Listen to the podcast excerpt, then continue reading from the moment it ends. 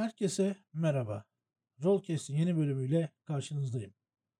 Ee, bu bölümde çok fazla bir şey konuşabilecek miyiz bilmiyorum açıkçası. Ama yine de önemli olduğunu düşündüğüm bazı şeyler var. Tabii yine bir kısmı e, bizle alakalı, bir kısmı yine piyasayla alakalı. İşte konuşacağız, edeceğiz. Ee, başlamadan önce şöyle biraz daha e, özel bir şeyle giriş yapmak istiyorum. Geçtiğimiz haftanın sonlarına doğru radikal bir karar aldım ve e, sosyal medya hesaplarımı falan bir elden geçirdim. Telefon rehberimi bir elden geçirdim. Artık iletişim kurmadığım ve benimle iletişim kurmayan insanların numarasını sildim. Eskiden kaydetmiş olduğum, gerekli olduğunu düşündüğüm ama son 1-2 yıldır hiç kullanmadığım ve muhtemelen hiç kullanmayacağım numaraları sildim falan. Gayet güzel oldu. İşte yakın arkadaşlarımın fotoğraflarını ekledim e, kontak infoya falan böyle hani aradıkları zaman direkt yüzlerini göreyim diye. Böyle ufak tefek değişiklikler yaptım. Güzel oldu. Yani kendimi daha iyi hissettirdi. Onu söyleyebilirim. O yüzden size de zaman zaman bu tür şeyler yapmanızı tavsiye ediyorum. Yani böylelikle sanki üzerinizde taşıdığınız büyük bir yük varmış da bundan kurtuluyormuşsunuz gibi hissediyorsunuz. Ee, bununla birlikte tabii başka değişiklikler de oldu. Yani değişiklik değişikliği getirdi diyebilirim. Ama bunlardan önemli olanlarından zaten başlık olarak bahsedeceğim. Biri Discord'la alakalı bir mevzu, diğeri de ücretli oynattığım oyunlarla ilgili bir mevzu. O zaman burayı daha da fazla böyle şey yapmadan, bulanıklaştırmadan hemen başlıklarımıza geçelim. Evet arkadaşlar, ilk başlığımız Discord'la alakalı olacak. Mevzuya girerken öncelikle şunu söylemem lazım.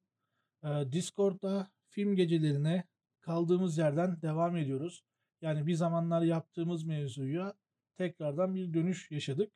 Öncelikle Blade Runner ve Blade Runner 2049'u izledik. Onun dışında ben arada film izleyeceğim zaman Discord'da anlık duyuru atıyorum gelen geliyor. Onlarla iyi kötü başka filmleri de izliyoruz. Ee, bu hafta Cuma günü e, Wicked City'yi izleyeceğiz. Ondan sonra eğer ayarlayabilirsem bir e, Geno Cyber ayarlamak istiyorum. Yani böyle Cyberpunk başlamışken Cyberpunk gidelim istedim. İşte arada bir Akira olabilir mesela. Başka bir iki tane daha böyle bir Cyberpunk eser. Ondan sonra belki daha farklı konulara doğru gideriz. Yani e, Kara Ejder arşivini açıyor diyeyim. Yani katılmanızı tavsiye ederim. Zaten bunun duyurusunu daha önce de yapmıştım. Ama tekrarlamakta fayda var. Çünkü çoğunlukla aynı 2-3 kişi geliyor. Eğer podcast'i dinliyorsanız ve cuma akşamları güzel bir film izlemek istiyorsanız bize takılmanızı kesinlikle tavsiye ediyorum. Yani son filmde sanırım 1-2 yeni arkadaş daha katıldı aramıza. Ama yani daha fazla kişi de olabiliriz. Neden olmasın? Yani Discord kaldırdıkça bu mevzular devam edecek. O yüzden bu mevzu aklınızda dursun.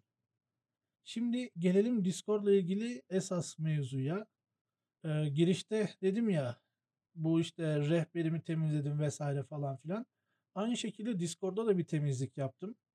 Yani e, gereksiz olan ya da işte çok fazla takılmadığım veya benimle pek etkileşimi olmamasına rağmen e, içinde bulunduğum sunuculardan falan hepsinden ayrıldım.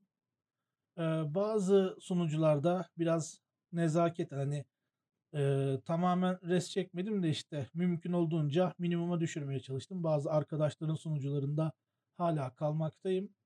Bu işte biraz nezaketen yaptığım bir şey. Bir de bazı arkadaşların açtığı ama kullanmadığı sunucular var. Onlar da birkaç ay daha pasif bir şekilde kalırsa muhtemelen onlardan da çıkacağım. Bununla birlikte kendi hesabımın güvenlik ayarlarıyla falan biraz oynadım.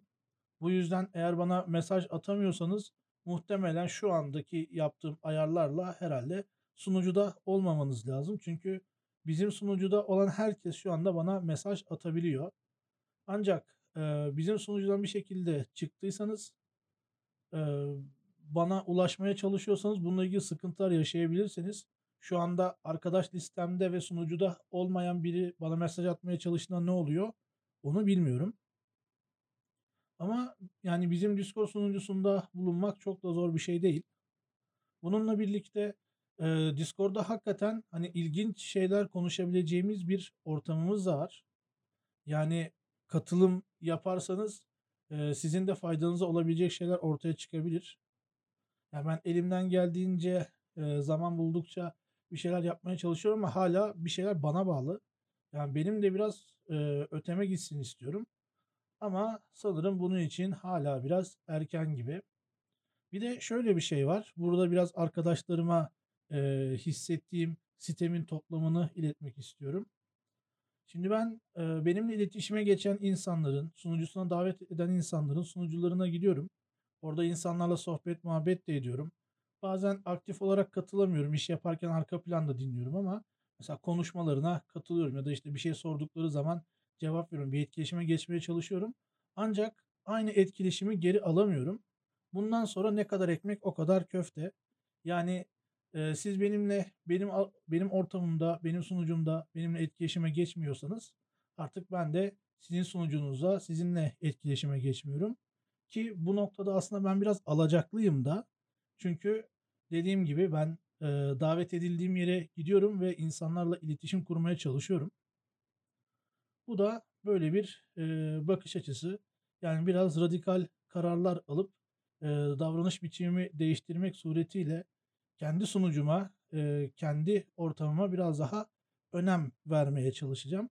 O yüzden e, beni başka sunucularda aktif gören arkadaşlar artık gelsinler beni kendi sunucumda bulsunlar.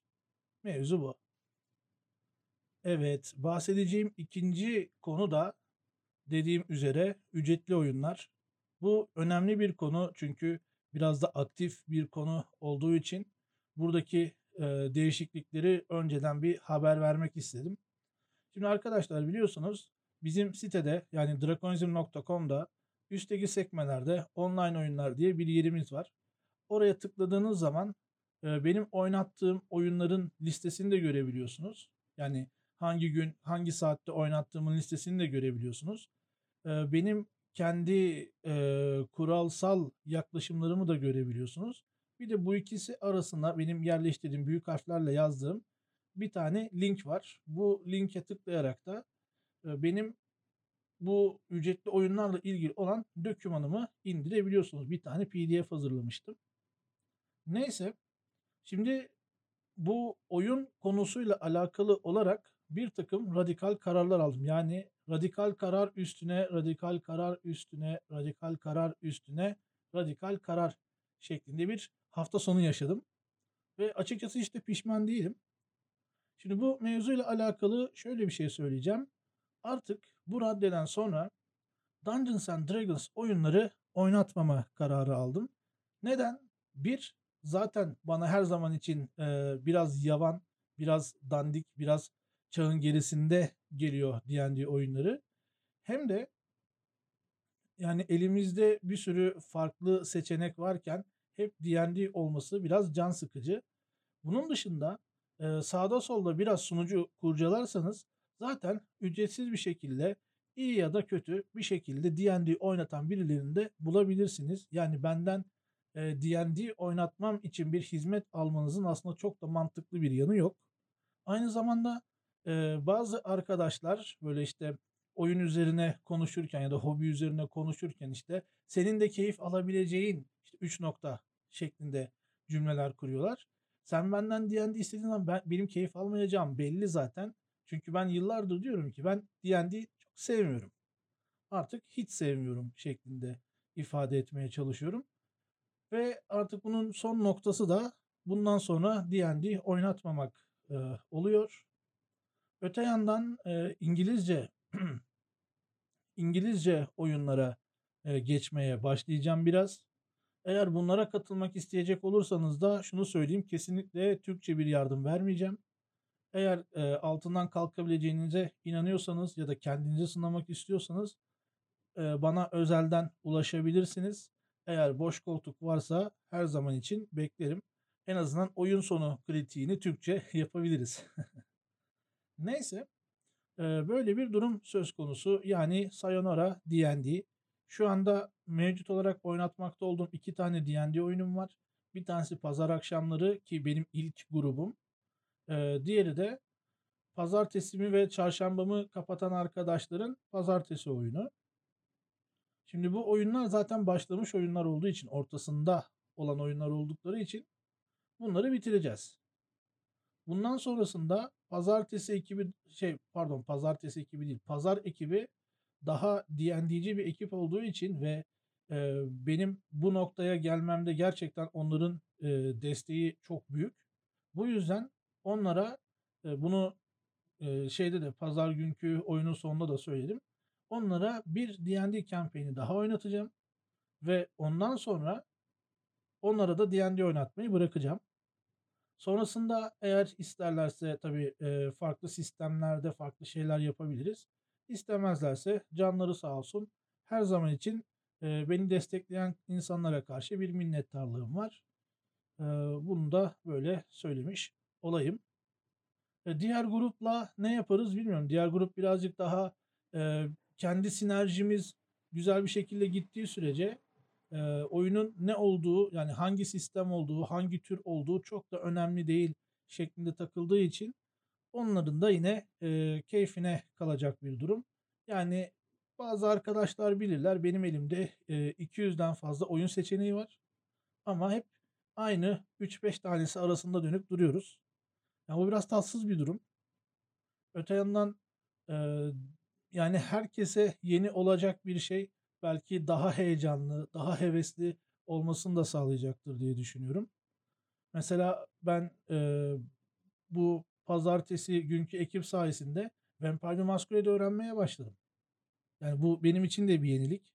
Benim de hoşuma giden bir durum bu. Ve aynı zamanda eee, bildiğim şeyleri de kullanabilmek istiyorum. Elimde farklı materyaller var. Bunları kullanabilmek istiyorum. Yani potansiyelimi gerçekleştirebilmek istiyorum. Ve bu yüzden de böyle bir karar aldım. Ama sadece bu kararı almadım. Bununla birlikte şöyle bir şey daha var. Eee, one shot oyunlar da açmaya karar verdim. Mesela eee, çarşamba gününe dedim ki one shot bir avatar. Ne bileyim işte salı gününe one shot bir kalt. Yani normalde kapalı tuttuğum bazı seçenekleri de insanlara açarak, insanlara deneterek, oyun ön- öncesinde e, ücretlerini de alarak tabii ki. Yani ücretsiz bir hizmet değil bu. Yine çünkü benim çalışmamı, notlar almamı, hazırlık yapmamı, e, insanları organize etmemi gerektirecek bir süreç. Ama tabii doğal olarak bir e, aylık ücretten daha ucuz olacak. Ama teknik olarak düzenli bir oyun istiyorsan eee, aylık ücret ödemen daha hesaplıya gelecek. O şekilde bir eee, planım var. Bunu da buradan duyurmak istedim. Hani denemek istediğiniz farklı sistemler olursa bir eee, one shot talebinde bulunabilirsiniz. Eğer bir talep gelmezse ben birazcık eee, keyfime göre bir one shot duyurusu açacağım. Hatta bunun için bir tane bot gördüm başka bir kanalda, başka bir sunucuda. O botu kullanarak eee, şey açacağım, duyuru açacağım. Açtığım duyuruya eee, katılım göstererek ve oyun saatinden önce ücreti ödeyerek oyuna katılabileceksiniz. Yani bilmiyorum böyle bir şey ilginizi çeker mi, çekmez mi? Ya en azından şey var. Eee, verdiğiniz paraya değecek bir oyun oynayacaksınız ve bunun bir devamlılık zorunluluğu yok. Çünkü benim eee, bu tecrübem esnasında gördüğüm şey şu. eee, benim yani tırnak içinde müşterim olan yani oyuncum olan arkadaşlar eee, maddiyat konusunda pek bir sıkıntı çekmeseler de eee, zamanı düzenli bir şekilde uydurma konusunda sıkıntı çeken arkadaşlar. Bu yüzden düşündüm ki hani one shot opsiyonunu da kullanabilirsek herkes için daha karlı olacaktır. Hem benim için biraz ekstra olacak hem de insanları zora sokmadan rahatlıkla katılabilecekleri ya da ona rağmen bir sıkıntı oldu, katılamadı. Yani daha rahat e, üstesinden gelinebilecek bir sorun e, olabilecek bir şekilde e, halledebileceğimiz bir alternatif olarak düşünüyorum. Bununla ilgili detayları henüz, eee, yazılı bir formata dökmedim ama ilerleyen günlerde yazılı bir format halinde karşınızda olacaktır. Onu da yine, eee, Discord ve Instagram üzerinden duyuracağım. Evet, geldik bir diğer başlığımıza. Her ne kadar bir önceki bölümde No More D&D demiş olsam da D&D üzerine konuşmaya devam edeceğiz.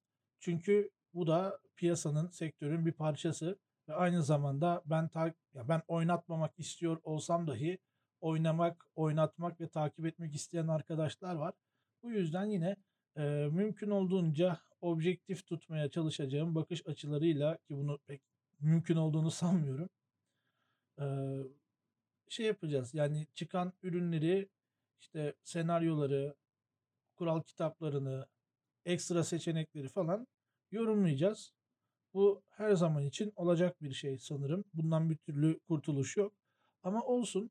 Yani bu seviyede tutmak da benim için son derece güzel. Şimdi gelelim konuya. Şimdi ilk konumuz D&D Beyond. D&D Beyond aslında e, Dungeons and Dragons'ın daha doğrusu Wizards of the Coast'un kendi ürettiği bir şey değildi. Ama anlaşmalı bir şekilde çıkardığı bir şeydi. Zaten hani kitapların hepsini oraya önceden veriyor olması bunun en büyük örneği. Ancak geçtiğimiz günlerde ya da geçtiğimiz haftalarda mı demek lazım? Wizards of the Coast D&D Beyond'u satın aldı. Böyle olunca D&D Beyond accountlarıyla işte Wizards of the Coast'un accountları falan böyle bir, bir, şeyler oldu orada. Orayı takip edemedim. Ama ilginç olan şöyle bir şey var. Biliyorsunuz Mayıs ayının e, kritik noktalarından bir tanesi e, neydi? Modern Canon Presents Masters of the Multiverse müydü? Böyle He-Man gibi kitap çıkardılar. Ve bu kitap çıkınca Wallace Guide to Monsters ve Modern Canon's Tomb of Foes kitapları tedavülden kalktı. Yani aslında ikisinin birleşmiş ve update yemiş hali gibi bir şey çıktı ortaya. Bununla ilgili detaylı inceleme henüz e, yapmadım. Onun için e, bir takım ödemeler bekliyorum.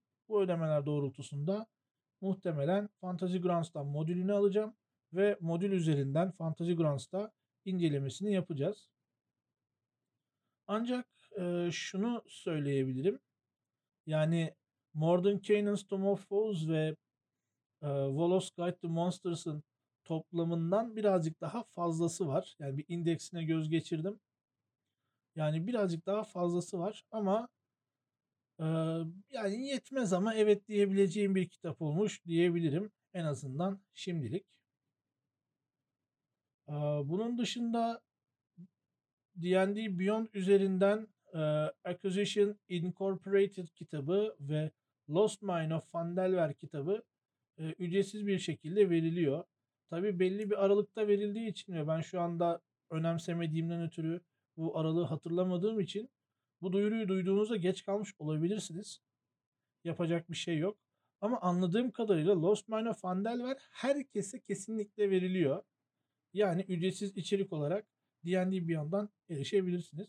Bu arada şu e, dipnotu da hatırlatayım arkadaşlar. D&D kitaplarının PDF'leri yok. Yani e, elinizde PDF varsa onlar yasa dışı şeyler. Ve Lost Mine of Phandelver'in PDF'i de teknik olarak yasa dışı.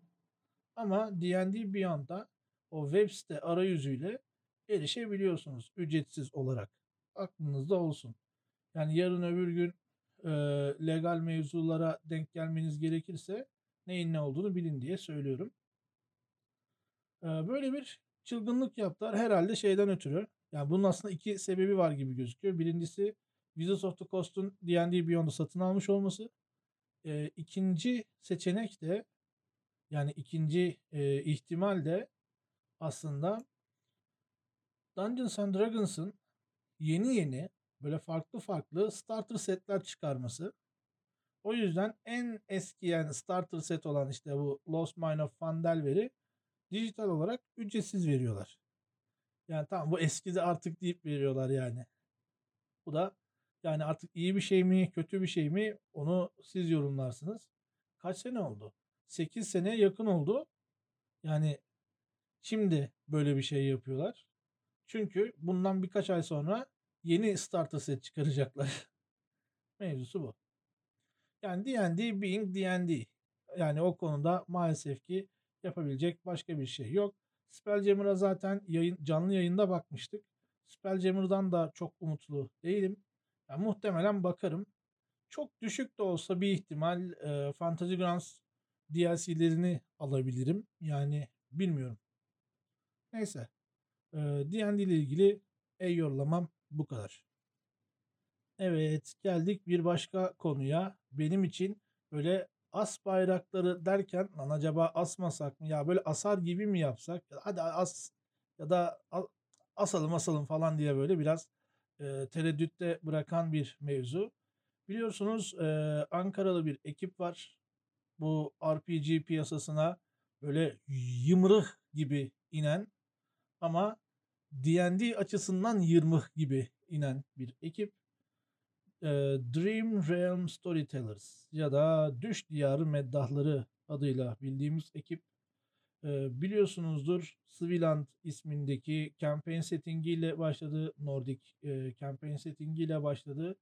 Ardından güzellikler kitabı, çirkinlikler kitabı bilmem ne falan derken şimdi yepyeni bir settingle Victorian dönemde geçen böyle e, hafif mistikli, karanlıklı, böyle gotikli e, bir konseptle yeni bir Kickstarter'a başladılar. İsmi Bloodpunk.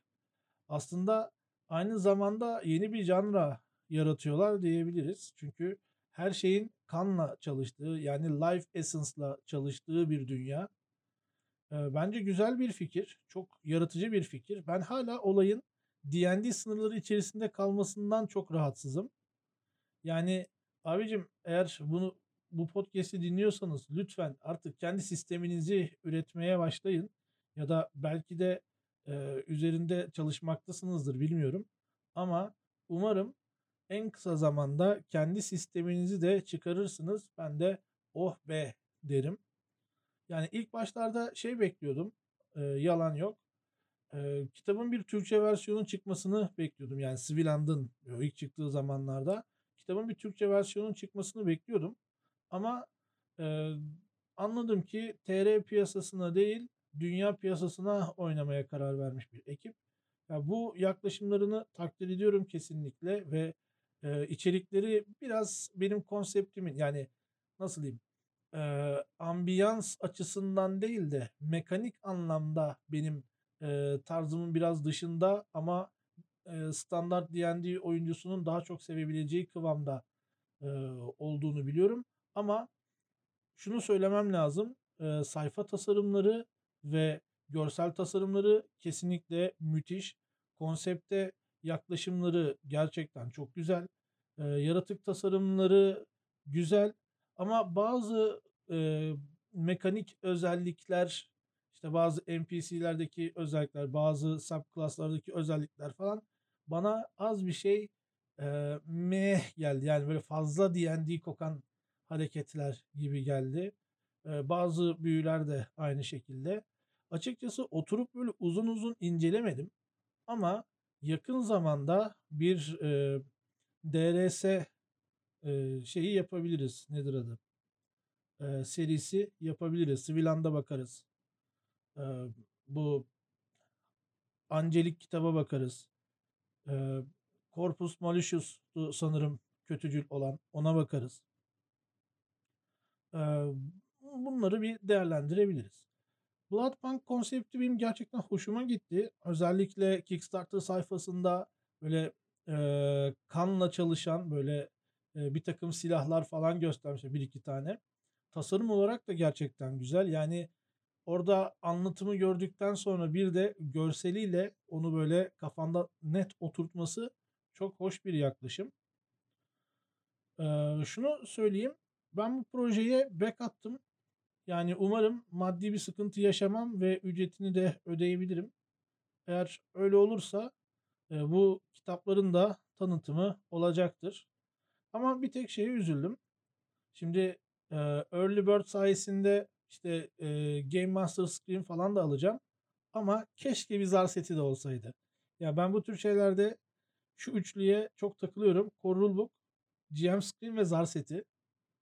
Yani üzerinde DRS'nin ya da, eee, bu Bloodpunk'ın bir işareti, sembolü olan bir zar seti güzel olabilir. En azından bir D20 mesela güzel olabilirdi diye düşünüyorum. Umarım günün birinde kendi sistemlerini yaratırlar ve kendi sistemlerine özgü zar setleri üretilir. Onlardan alırız diye şey yapıyorum, düşünüyorum, umuyorum. Eee, size de eğer bir Kickstarter projesine, eee, el atmak istiyorsanız ve D&D seviyorsanız projeyi tavsiye ediyorum. Hatta size şöyle bir güzellik tavsiye edeyim. Ben daha önceki Kickstarter projelerine de baktım. İlk 48 saat içerisinde, bakmayı başarabilirseniz ve çoktan kapılmamışsa Early Bird içerisinde hakikaten güzel bir paket normalde olduğundan daha ucuza gelebiliyor. Onlardan kapmanızı tavsiye ederim. Tabii Bloodbank için geçti ama ileriki projelerde neden olmasın? Evet, geldik bir başka konuya. Şimdi bir önceki Kickstarter konusuydu. Bu da bir Kickstarter konusu aslında. Blade Runner. Sanki ben Blade Runner'dan bahsettim diye hatırlıyorum ama bahsetmediysem bir kez daha bahsetmiş olalım. Ee, Blade Runner rol yapma oyunu geliyor yine Free League Publishing tarafından ve e, güzel bir şekilde aslında oyunun böyle temel mekaniklerini falan anlattıkları e, update'ler de yayınladılar. Ve bu update'lere bakmanız için illa projeye back atmanız da gerekmiyor. Direkt e, sekmesine tıklayıp oradan e, update'leri takip edebilirsiniz. Bununla birlikte karakter kağıdı da yayınladılar bir prototip şeklinde ve Facebook'taki gruplardan bir tanesi bunun yani oradaki kişilerden biri yani gruptaki elemanlardan biri e, verilen bu prototipi alıp kendince biraz daha böyle improvise ederek başka bir karakter kağıdı yayınladı. Tabii e, yayınlanan karakter kağıdı final olmadığı için final durumunu sanırım birkaç ay sonra göreceğiz. Ancak burada e, Free League Publishing bana bir ters köşe yaptı. E, normalde 3 Mayıs'ta başlayan projenin 3 Haziran'da bitmesi gerekir ve 3 Haziran'dan 10 Haziran'a kadarki süreçte de ödemenizi yapmanız lazım. Yani bir Kickstarter projesini e, desteklediğiniz zaman anında ödeme yapmıyorsunuz. Siz sadece yerinizi ayırtıyorsunuz ve proje başarılı olduğu zaman da çat diye ödemesini yapıyorsunuz. Mevzu bu. Ben ona göre hesap kitap yapmıştım ve bu projeyi desteklersem herhalde maddi olarak da uygun olabileceğim bir anda ödemesini yapabilirim diye düşünüyordum. Ancak abiler e, 30 gün değil 4 hafta yani 28 gün üzerinden hesap kitap yapmışlar. Ve 28. günde bundan 3 gün sonraya denk geliyor. Ve bu da e, mevzuyu patlatıyor maalesef. E, umarım e, bununla ilgili başka arkadaşlar sıkıntı yaşamazlar. Yani global anlamda diyorum ama ben bu yüzden e, pledge'imi geri çekmek zorunda kaldım. Yani benim için iyi de oldu. En azından e, bu ay yani Haziran ayı Bloodpunk benim için daha bir garanti oldu bu sayede. Oraya vereceğim parayı Bloodpunk'a vereceğim. Zaten yaklaşık olarak da aynı değerde. Yani bu noktada bakalım Free Publishing bize Blade Runner sağlayacak mı? Eksiğimizi oradan kapatırız diye düşünüyorum. Bununla birlikte şöyle bir durum da var. Blade Runner için verilen bu şeyler e, stretch goal dediğimiz yani e, total miktar ne kadar artarsa o kadar işte açılan yeni şeyler içerisinde insanların çok da fazla hoşuna gitmeyen bazı e, güncellemeler de vardı. Yani bunu niye yapıyorsunuz ki ben bunu istemiyorum falan diye insanlar biraz tepki göstermişler. İşte mesela şey var işte e, bu case dediğimiz o davaların o üzerinde çalıştıkları mevzunun e, böyle zarfı falan var mesela. Adam şey hani zarfı ne yapacağız ki onun yerine işte X bir şeyi upgrade etseniz daha iyi olurdu gibisinden. Böyle birkaç tane yorum gördüm. Yani ne yapacaklar bilmiyorum. Sonuçta nasıl bir ürün ortaya çıkacak bilmiyorum ama yani bence her halükarda güzel bir şey çıkacaktır. Yani artwork olarak çok güzel duruyor zaten. Bununla birlikte konsept de e, oldukça ilginç. Yani insanlar ve replikantlar arasında geçecek bir mevzuya benziyor ama sadece o kadar da değil çünkü replicant versus replicant olarak da kullanılabilir. Yani biz e, burası biraz spoiler ama bana ne geçen hafta cuma gelseydiniz.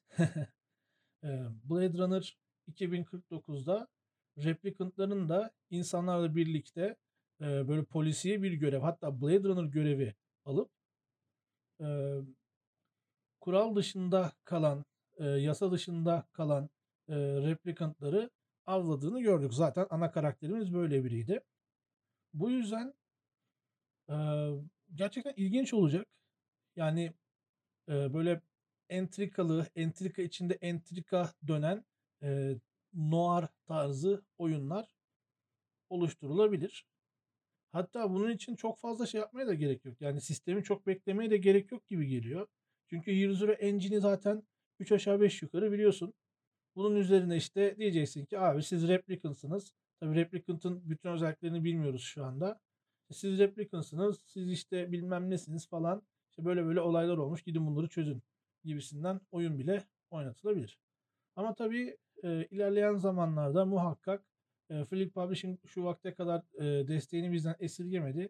Oradan da esirgemeyecektir. Ve e, kuralları, detayları, nasıl karakter yaratabileceğimizi, konseptin ne kadar derin olduğunu vesairesini kanalımızdaki videolarda konuşacağız. Evet, e, Kickstarter'dan başladık. Kickstarter'dan devam edelim diyerek bir tane daha Kickstarter haberiyle karşınızdayım. Everyday Heroes diye bir e, Kickstarter projesi başladı ve bu proje aslında D20 Modern üzerinden gidiyor. Özellikle Third Edition zamanında bu D20 Modern mevzusu ciddi anlamda patlak vermişti. Çünkü Third Edition'da D&D'nin kuralları içeriği OpenGL ile yani açık oyun lisansıyla lisanslanmıştı. Bu yüzden pek çok noktada bir sürü içerik üretilebiliyordu. Zaten e, D&D'nin dördüncü sürümü çok ciddi sıkıntılar yaratmıştı. Çünkü lisanslama mevzusunu bir değiştirdiler. Zaten herkesin ağzına sıçtılar yani öyle söyleyebilirim. Third party içerik üreten arkadaşların içine ettiler. E, ondan sonra insanlar zaten 4E'ye çok oynamadı. 4E hiç popüler olmadı. Yani bazı insanlar belki 4E'yi gördüler. İlk 4E ile başladılar. Ya o da kötü bir talih tabii ki. Ama benim gördüğüm insanlar denedi, beğenmedi ve geri döndüler. Sonra 5E çıktı, denediler, beğendiler ve 5E ile devam ettiler. Neyse, e, muhtemelen bu e, D20 modern mevzusu da aslında D25'e, daha sonra D&D 5E modern kıvamında bir şey olacak. Gerçi bu konuda e, ilk olduklarını söyleyemeyiz çünkü Karbon 2185 diye böyle e, cyberpunklı bir e, D&D 5'e alternatifi vardı.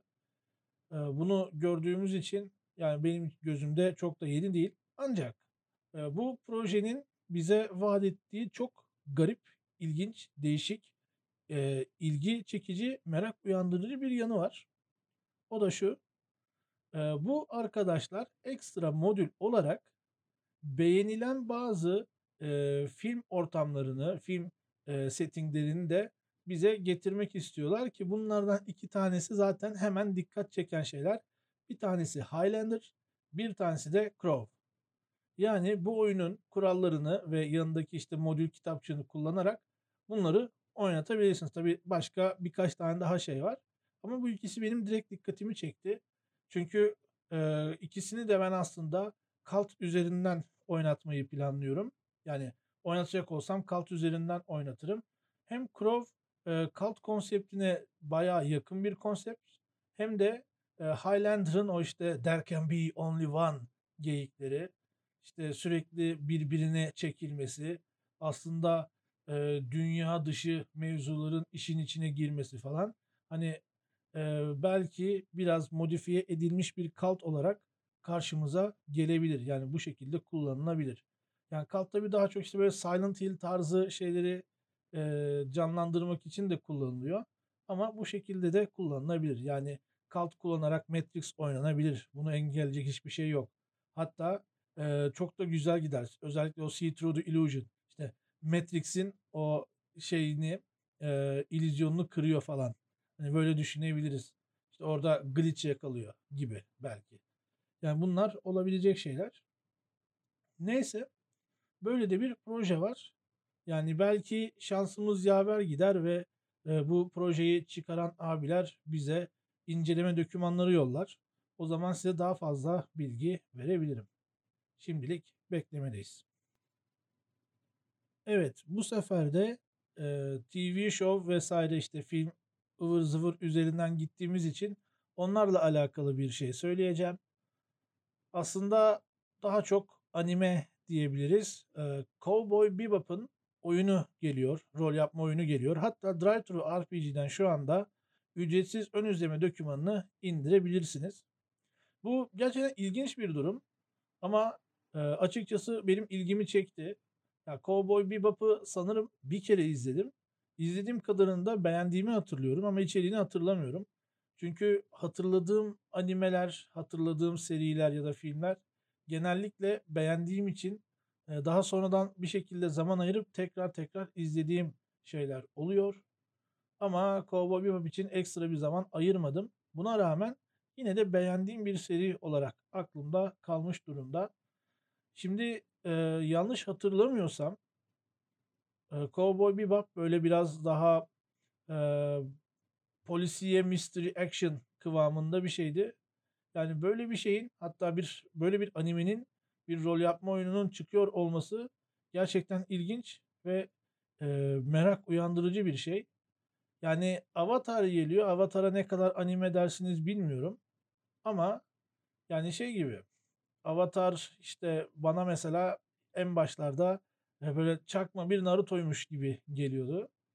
Ya o şekilde değerlendirirsek belki Avatar'ı da bir anime sayabiliriz. Ee, onun dışında belki de son zamanlarda gördüğümüz ilk e, animeli girişim denebilir. E, bununla ilgili de daha fazla detay öğrendiğim zaman sizinle paylaşacağım. Evet, e, haber niteliğinde olan başlıklarımızı geçtiğimize göre araya bir tane daha kendi mevzumu eklemek istiyorum. Şimdi başta dedim ya en başta artık D&D oynatmayacağım diye. Aslında tam olarak öyle değil. E, kendi settingimi oynatacağım ama nerede oynatacağım? YouTube'da oynatacağım ve canlı yayında izleyebileceksiniz. Muhtemelen canlı yayından sonra videoyu private'a alacağım, indireceğim. Bazı yerlerini kesip tekrardan yükleyeceğim. Ya bilmiyorum bunu yapabilecek kadar zamanım olursa yani böyle bir şey yapmak istiyorum doğrusu. Elimizin altında güzel böyle Necrosphere videoları olsun diye. Ama e, böyle bir şey olmazsa da muhtemelen private'a çekmem. Yayın öyle olduğu gibi kalır. Neyse.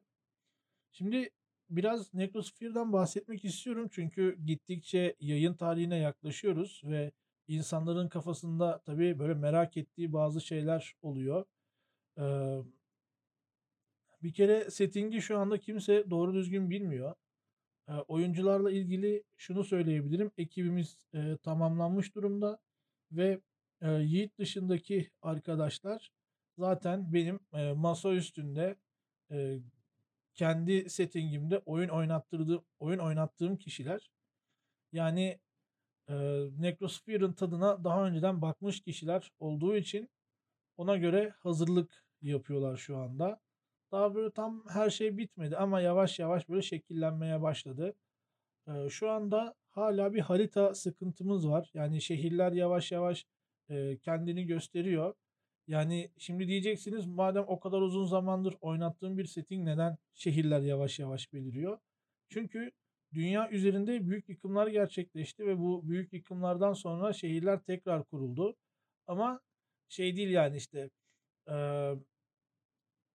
mesela ne gibi diyeyim hani mesela Ukrayna'da savaş var. Tabii biraz e, kötü bir örnek sayılabilir ama demek istediğimi anlayacaksınız. Mesela Ukrayna'da savaş var ne oluyor? İşte e, bombalanıyor, ateş ediliyor bilmem ne binalar yıkılıyor falan filan. Onun gibi değil. Yani e, insanlar oradan kaçıyorlar. Savaş bittikten sonra geri dönecekler gibi değil. Yani orada her şey yok oldu. Öyle düşünün. Yani her şey sıfırlandı. Sıfırlanmanın üzerine tekrar bir uygarlık oluştu.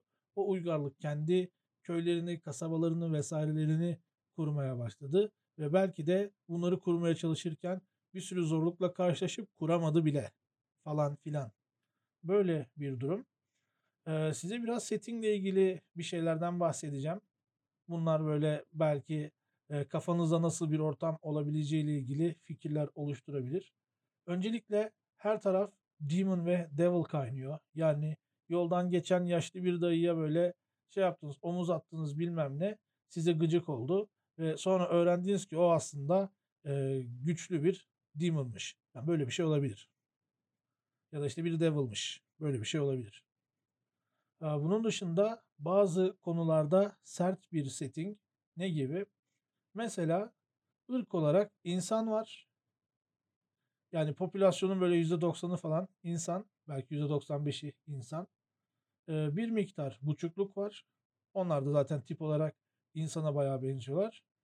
Eser miktarda cüce var. Ki cüceler çoğunlukla eee, dağların içerisindeki, dağların derinliklerindeki o derin dehlizlerdeki krallıklarında yaşayan arkadaşlar. Ve yani bir cücenin mesela bir maceracı olması gerçekten uzun bir süreç. Yani onun için öncelikle o kendi krallığı içerisindeki bazı olayları yaşaması gerekiyor ki krallıktan çıksın. Krallıktan çıkınca tabii bambaşka uygarlık, bambaşka e, topluluklar falan orada işte bir maceracı grubuna katılabilsin. Yani şey olabilir mesela herkesin cüce olduğu bir oyun olabilir tabii. Ama işte bir cüce, bir insan, bir buçukluk. Bu üçü hani insanla buçukluk bir araya gelir ama o cücenin bir araya gelmesi en az 2-3 oyun belki 4 oyun. Öyle düşünebilirsiniz. Bunun dışında elf diye bir seçeneğimiz yok. Şu anda yok en azından. Bilinen elflerin hepsi Wood Elf ve ormanlarda gizli durumdalar. Wood Elflerin hepsi Druid ve e, bazen Druidler e, elf olmayanlara Ranger'lık eğitimi verebiliyorlar. Ama bu kadar yani. Bunun dışında yani yoldan geçen bir elf diye bir şey yok. Bunun bir, belli başlı sebepleri var. Bunu belki oyun içerisinde öğrenirsiniz.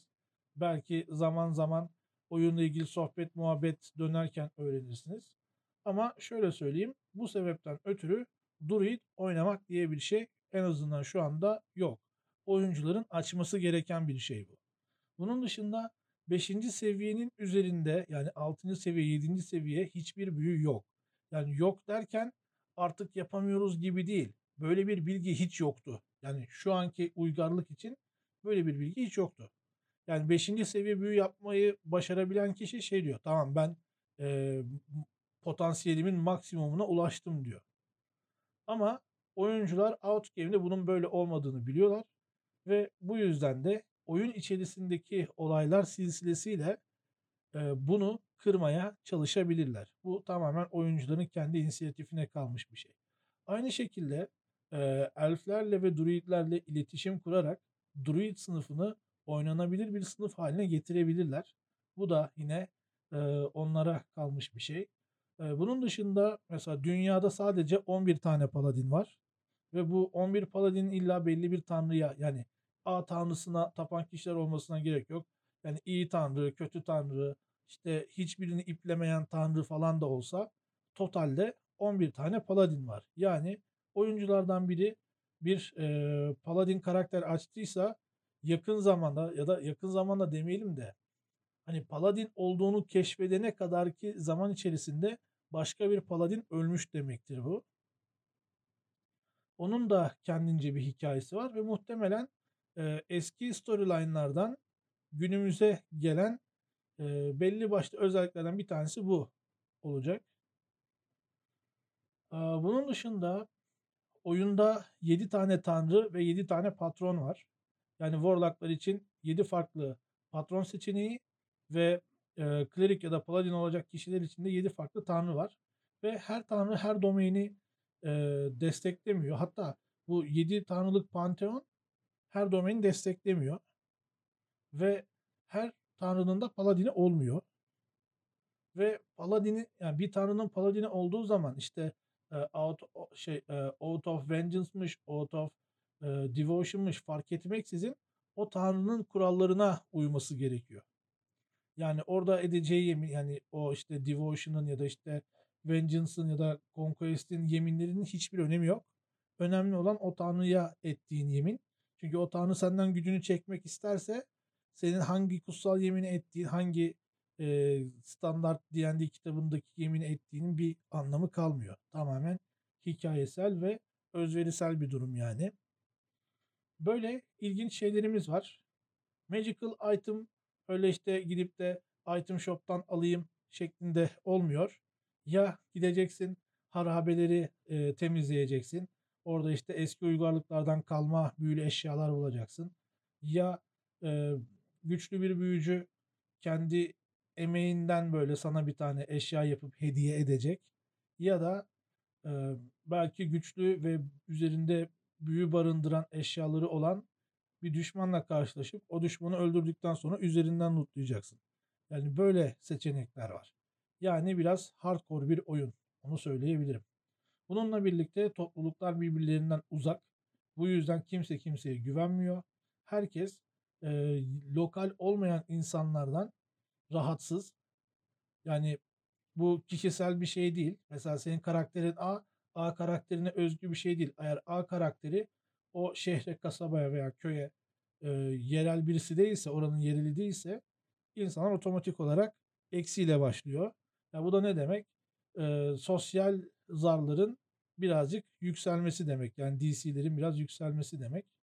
Ama e, belli aksiyonlar, belli e, kritik olaylar bu DC'leri direkt ortadan da kaldırabilir. İşte avantajda kazandırtabilir. Artık ne olacak bilmiyorum. Bunu da oyun içerisinde göreceğiz. Şimdi biz normalde işte bu Alien'ı oynarken ve e, The Wandering'i oynarken biraz e, planlı oynamaya çalışıyoruz ki hikayenin belli bir akıcılığı olsun. Ancak bu oyun öyle olmayacak. Yani oyuncu o an ne istiyorsa ona göre şekillenecek. Ben de buna ayak uydurmaya çalışacağım. Çünkü bu tür şeylere ayak uydurmak dijital ortamda çok mümkün değil. Ben bunu daha önce denedim ve şey olmuştu. Ekip benim sadece görsel amaçla koyduğum bir savaş sahnesi vardı. Hani yanından geçip gidecekler. Böyle olması lazım. Ama ekip savaşa müdahale etmek istedi. Ve adamları 15 dakika beklettim. Orada tokenları koy, bilmem neleri koy falan filan. Belki bu tür şeylerle alakalı önden bir konuşabilirim. Yani görsel olsun diye anlattığım şeylere müdahale etmemelerini isteyebilirim. Ya da en azından sözlü yani roleplaysel bir etkileşim yaratmalarını isteyebilirim. Onun dışında ne yaparlarsa o çıkacak karşılarına. Bununla ilgili kesin bir plan program yok. Tamamen oyuncuların inisiyatifinde olacak. Umarım sizin de hoşunuza gider. 2 Haziran Perşembe günü karakterlerimizi yaratacağız ve muhtemelen ufak bir prolog oynayacağız kendi aramızda ve sonrasında da 9 Haziran Perşembe akşamı saat muhtemelen böyle 9 civarında da ilk yayınımıza gireceğiz. İlk yayınımızda bakalım neler olacak. Hepinizi bekleriz. Ve böylece konuşabileceğimiz birçok şeyi konuşmuş olduk ve artık bölümü kapatmanın vakti geldi. Şunları bir kez daha hatırlatayım arkadaşlar. Öncelikle Discord'a gelmeyi unutmayın.